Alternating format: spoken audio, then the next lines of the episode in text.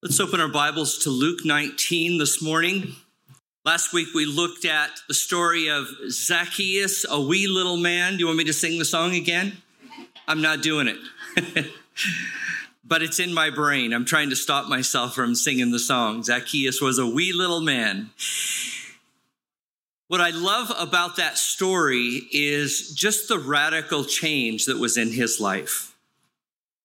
He was a man who was not really liked by people, but he was a successful man. He was a chief tax collector, pretty wealthy.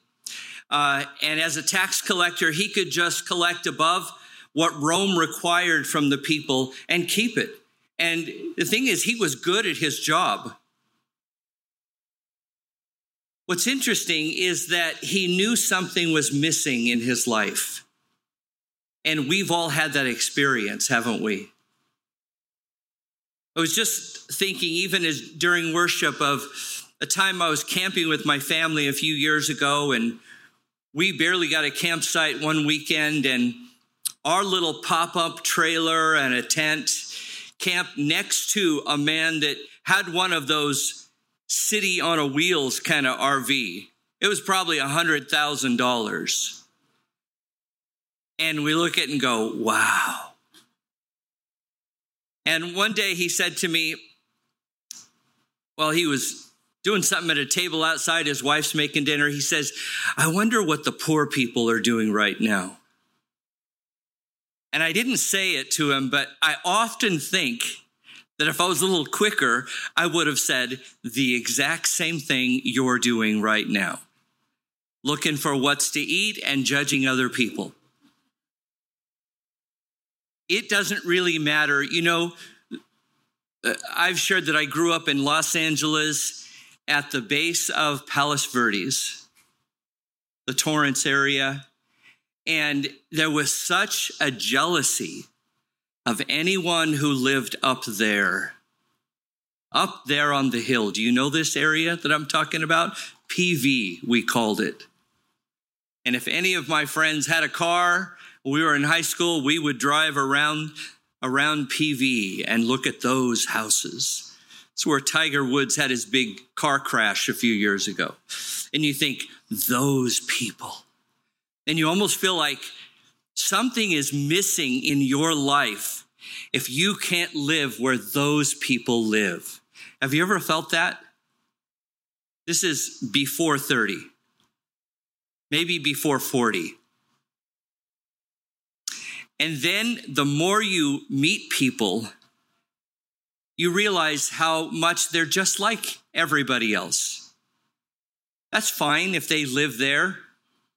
And I realized uh, my wife would much rather have to only clean two toilets than 10 toilets. What a blessing that is. And now we live in a little 600 square foot apartment that has one toilet. And we wake up on a Monday and go, she goes, Well, we have chores to do today. And I'll say, Well, well, what would you like to do after 15 minutes are done and our chores are all done? you know, Paul said to Peter, Godliness with contentment is great gain. You only think if I just have a little more or a lot more, then I'll be content.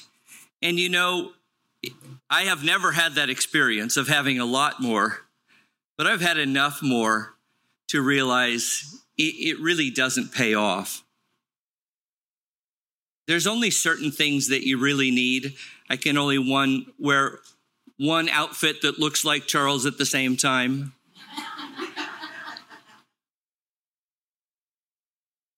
I can only drive one car at a time. I don't want five cars that all need oil changes. What a problem to have to maintain all this stuff, stuff, stuff. But what you eventually discover is that every person, rich or poor, has the same heart. We're born into this world separated from God trying to find our way and realize, hopefully, that the answer to life is in knowing God. The title of my message is A Life of Purpose. Every person is going, Why am I here? Who am I? What am I supposed to be doing? We see that in every person that Jesus interacts with. And as this man, Zacchaeus, a rich man, has this life changing experience with Jesus, God's already been working in his heart, and he says, I'm going to return many times over whatever I've taken from people wrongly. And Jesus says to everyone in Zacchaeus' house, Today salvation has come to this house because he also, this man is also a son of Abraham, or he's become part of the family. That man that was not welcome here, he is now welcome here. For the Son of Man has come to seek and to save that which was lost. That's the experience. It was a man who was lost. And we've all had those times where we're going, I'm just lost. I have no idea what to do.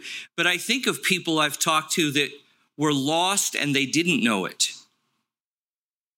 And how offensive it might be to them to say to them, You are lost. They're thinking, I'm successful. What do you mean I'm lost? And what that phrase means is it's speaking from God's perspective to people. God looks at everyone as being outside of his family and wanting to bring them back. Everyone born, he wants them back. And so, like the, the father to the prodigal son, he just wants his son back. It's not this condemnation like, well, you're lost. Too bad about you. It's, it's just an expression of God's heart for this man. And we are we're literally the next section of scripture here is the triumphal entry of Jesus Christ.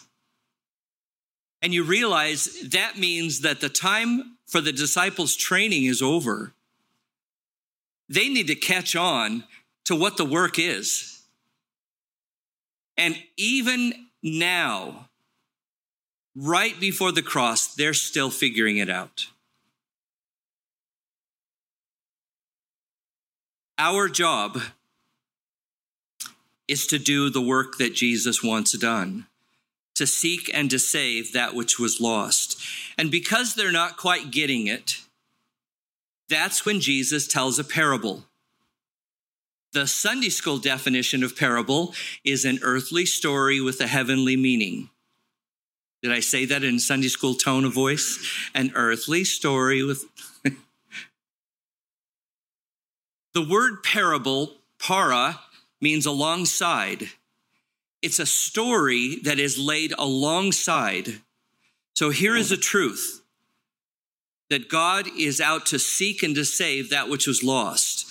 The disciples aren't getting that plain, bare truth. So he lays alongside of it a story.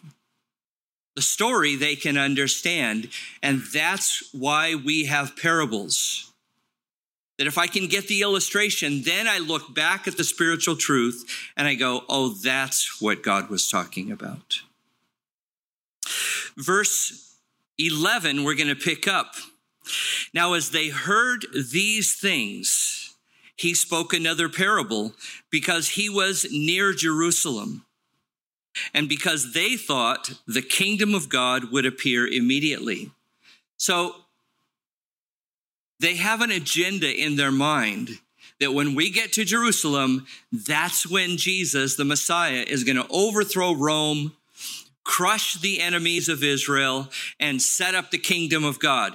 Is that what was going to happen? What was going to happen? The cross. And yet they were so fixed on what they thought was going to happen they couldn't hear what Jesus was saying. Now, here's a profound question Are we like that? Are we like that? The answer is yes. That's not a hard question. we sincerely think we know what's going to happen and we miss what God is saying. And that's, that's just a hard skill to learn, to pay attention. Therefore, he said, here's the parable. A certain nobleman went into a far country, country to receive for himself, to, to receive for himself a kingdom and to return. So that's Jesus. So he called 10 of his servants, delivered to them 10 minas, and said to them, That's three months' wages. Do business until I come. But his citizens hated him, sent a delegation after him, saying, We will not have this man to reign over us. Verse 15, and so it was that when he returned, having received the kingdom, he then commanded these servants to whom he had given the money to be called to him that he might know how much every man had gained by trading. Then came the first, saying, Master, your mina has earned 10 minas. And he said to him, Well done, good servant, because you were faithful in a very little. Notice that a very little.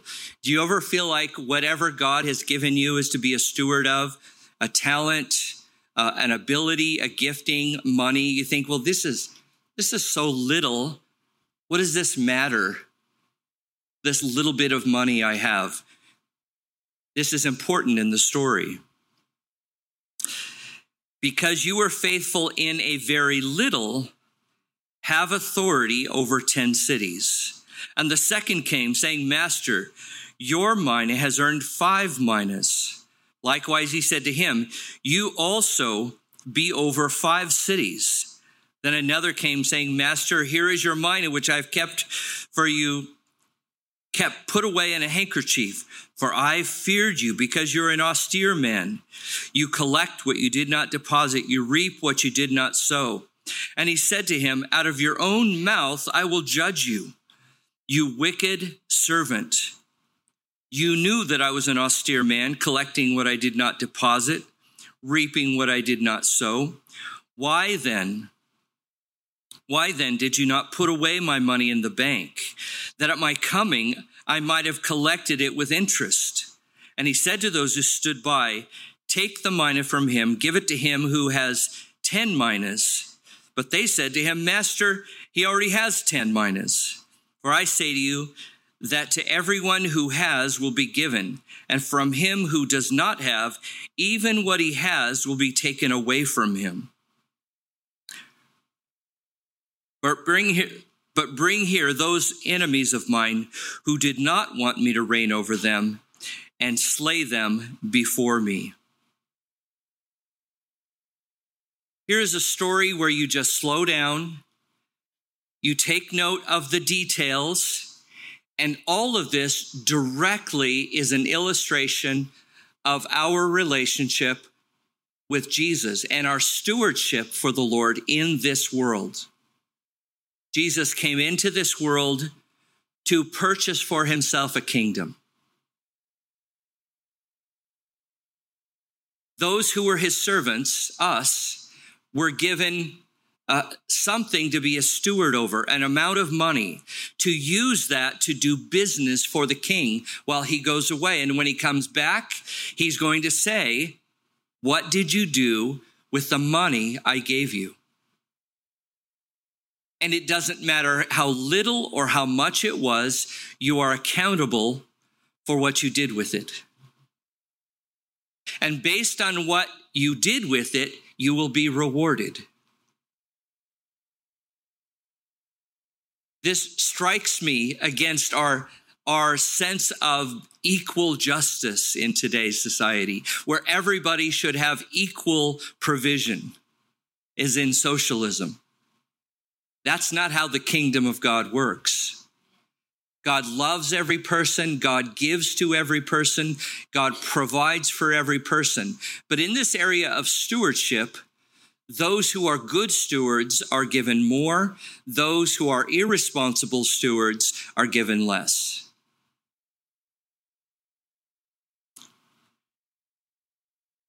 Does this story speak to you?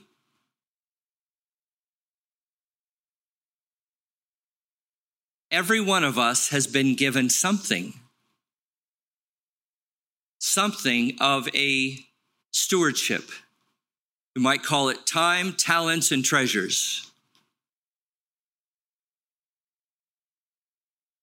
You have a special natural ability that is so natural to you, you can't even see it. Maybe you have a gift for making money like Zacchaeus. That's a unique gift of God. And there's this common conversation we have with successful people like, why are you telling me I need to take what I have and serve God with it? They often say, well, I did this for myself. I accomplished these things. I went to this school. I worked my way through school. I did the work. I started this business. Or I worked my way up the corporate ladder. And in their mind, they achieved it all. They don't know that the ability to do all those things was a gift of God. I'm amazed at the insight some people have at business. They can just look at a business arrangement and they just know what to do. I have more of an aptitude for looking at people and I know what to do. And people say, How did you know that? And how did you know that person needed to hear that? Well, I'm pretty awesome. That's how.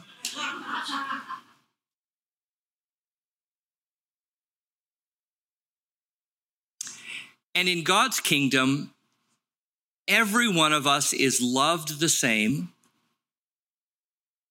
God is the one who has given you the special, unique abilities that you have. They might be natural abilities you were born with. I know that I was born with musical ability. I remember at four or five years old begging my parents for a guitar and they never did it. So to get even with them, I started playing drums. There was just something in me. I have to play music. I'm not even playing out anymore. I'm not touring anymore. I used to. But I still have to go to my office and pick up my guitar and play, and I have to hear it. There's something in me. I have to do it. It's a sickness.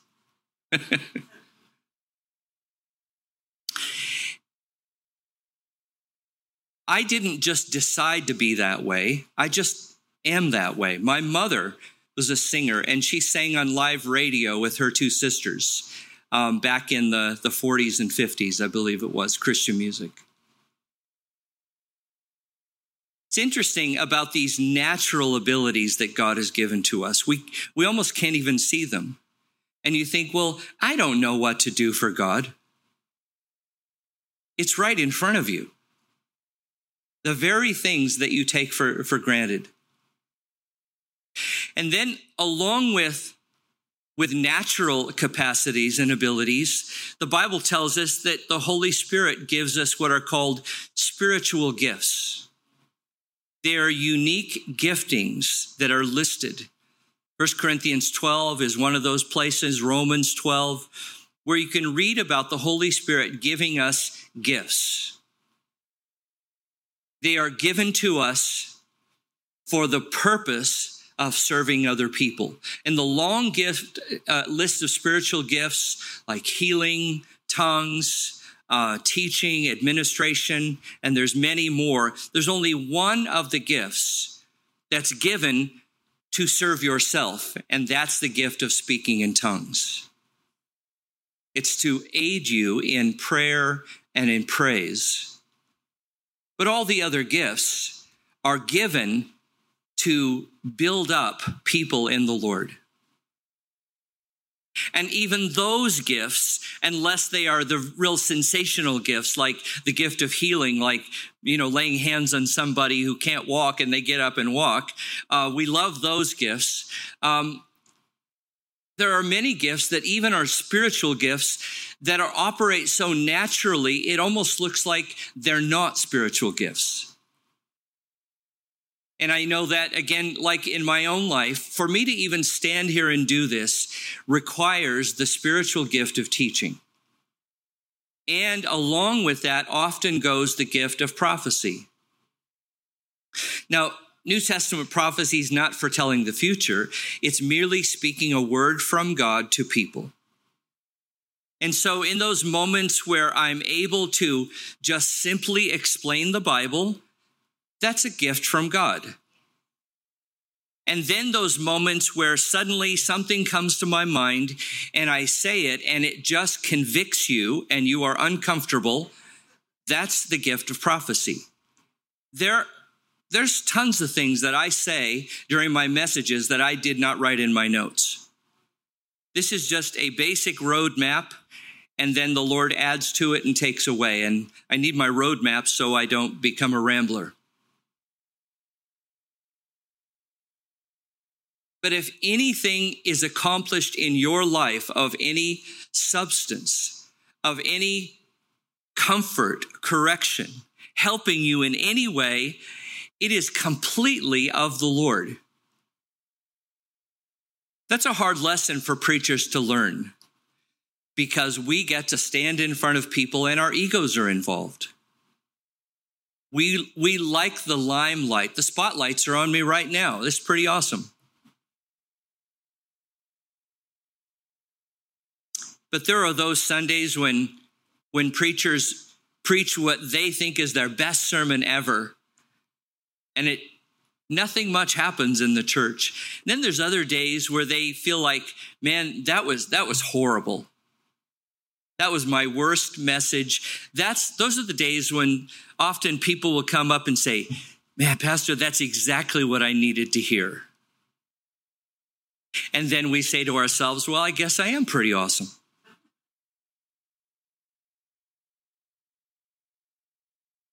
It's hard to live the life of faith because you want control of things. How many of you love control? Let me see your hands. You are the organizers of the church. And you think, I'm going to get my life in control and really live this Christian life. And then you realize you controlled God right out of your schedule. Amen? The life of God working through us is disciplined, but it's also yielding control to Him. That's hard. I want control of myself. But I've learned the harder I fight for control of myself, the less is accomplished. And the more I just yield my life, it's a heart thing. And I just say, Lord, would you just take my life and would you make something of it? Would you just accomplish something? And suddenly we see that the Lord starts to bear fruit. The Lord starts to accomplish things. How was it that this man, this man who was really an outcast from society, Zacchaeus, suddenly has this revelation in his heart. And he just says, Lord, I'm going to give back what I've taken. There's no explanation except it's a complete, complete work of God. If, if you can get to that place and let go of control and let God work and use you, that's when this whole church thing gets fun and I don't really want to do it another way. I've tried the other way where I worried and pushed and planned and strived, and it didn't accomplish much.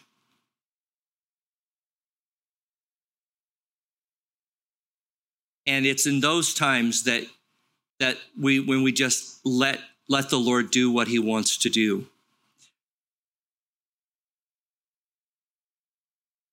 In your life, I, I feel like I do talk about this a lot, but I we need reminders that around this room are unique gifts and abilities that you maybe know about, you maybe you don't know about. But I want you to know that every one of you are important for this to work.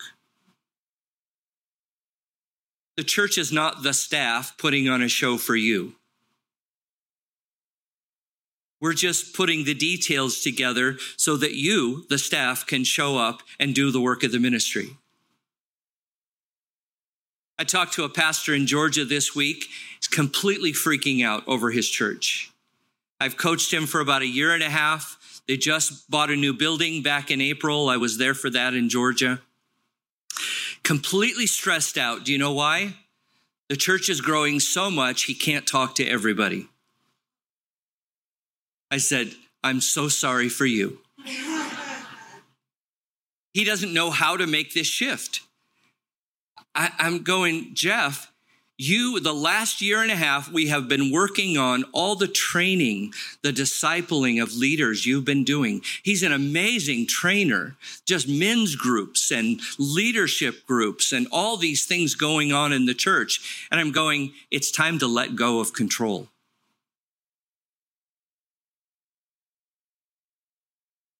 And so, even in this size of a group, I can't personally talk to every one of you. And so that means as you talk to each other, you're going to say these words Hey, how's it going? Can I pray for you real quick? Hey, have a great week. The Lord loves you. Three little questions. You are the ministers. I'm just the trainer here. And what I love is that every little gift serves a unique place. And if it's missing, then the whole thing gets a little uh, uh lopsided.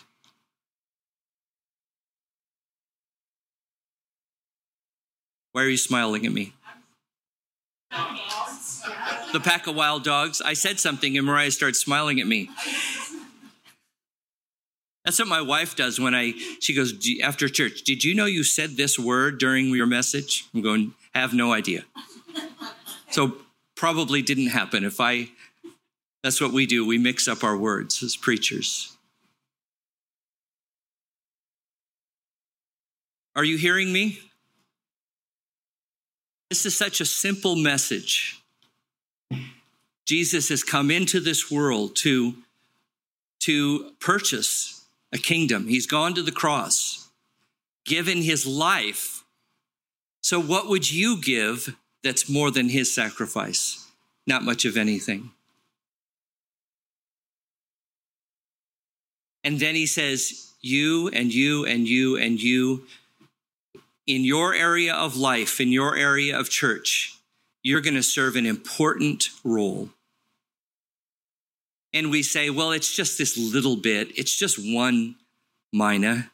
It's just this, I don't have as much money as that person. So, how does my part really make a difference? In your little part, you're not only contributing, but you're learning.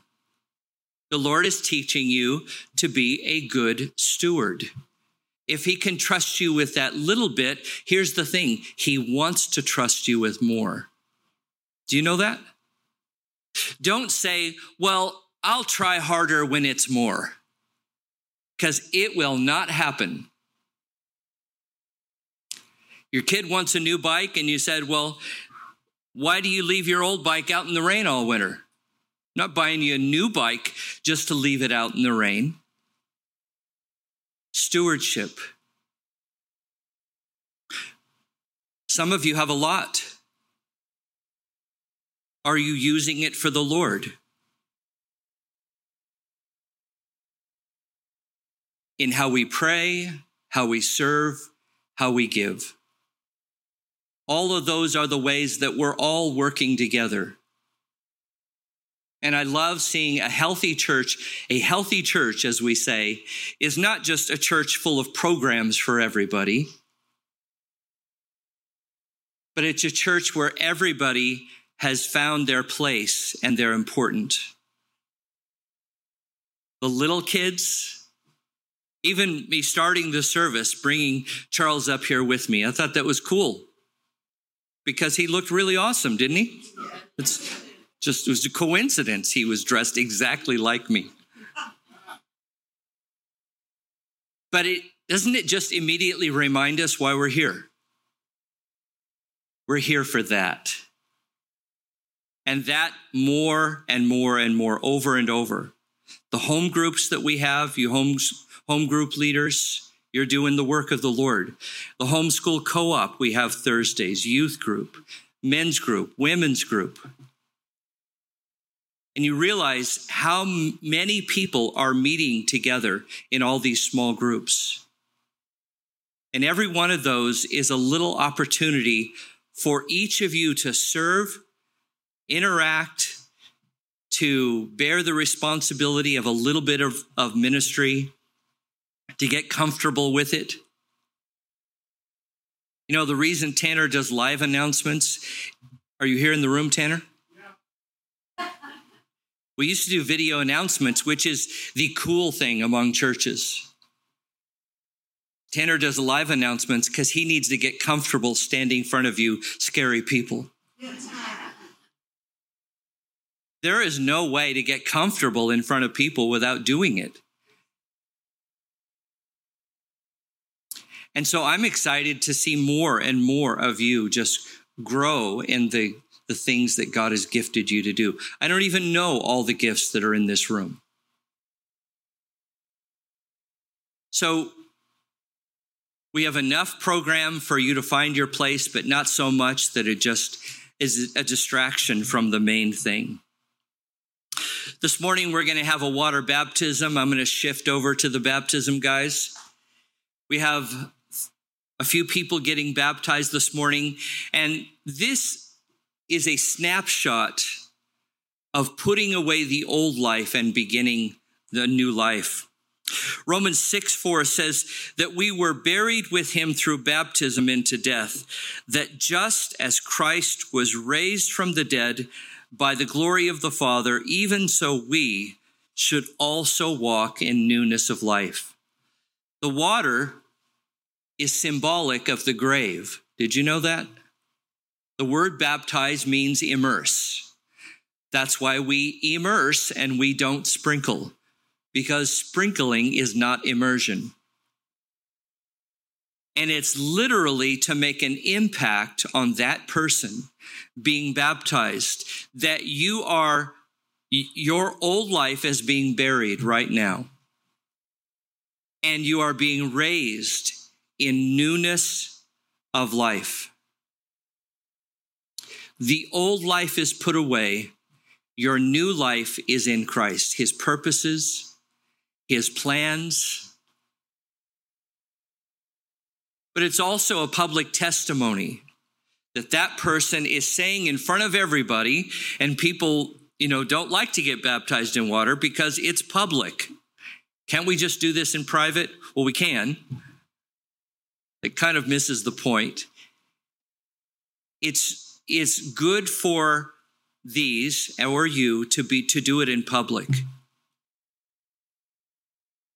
and say i am now putting away my old life and i am going to now live for the lord we're saved completely by faith alone communion or baptism they don't save us they're really the public testimony of something that's already happened in our heart. We receive communion to remind us of what we've done. We've trusted in the cross. We're baptized in water to remind us or teach us and to testify, I have done this. So, even for someone who has never been baptized, they're going to heaven if they've said, Lord, I believe you died for my sins. Would you forgive me of my sins and come into my life and cause me to be born again? That person is born again. Even the thief on the cross next to Jesus says, Will you remember when you, me when you come into your paradise? And Jesus says, um, Into your kingdom. And Jesus says, Yes, today you will be with me in paradise one life at a time. God is saying, you're found. You're, you're back with me. And I love that. Rich, poor, whatever station in life, whatever place in life,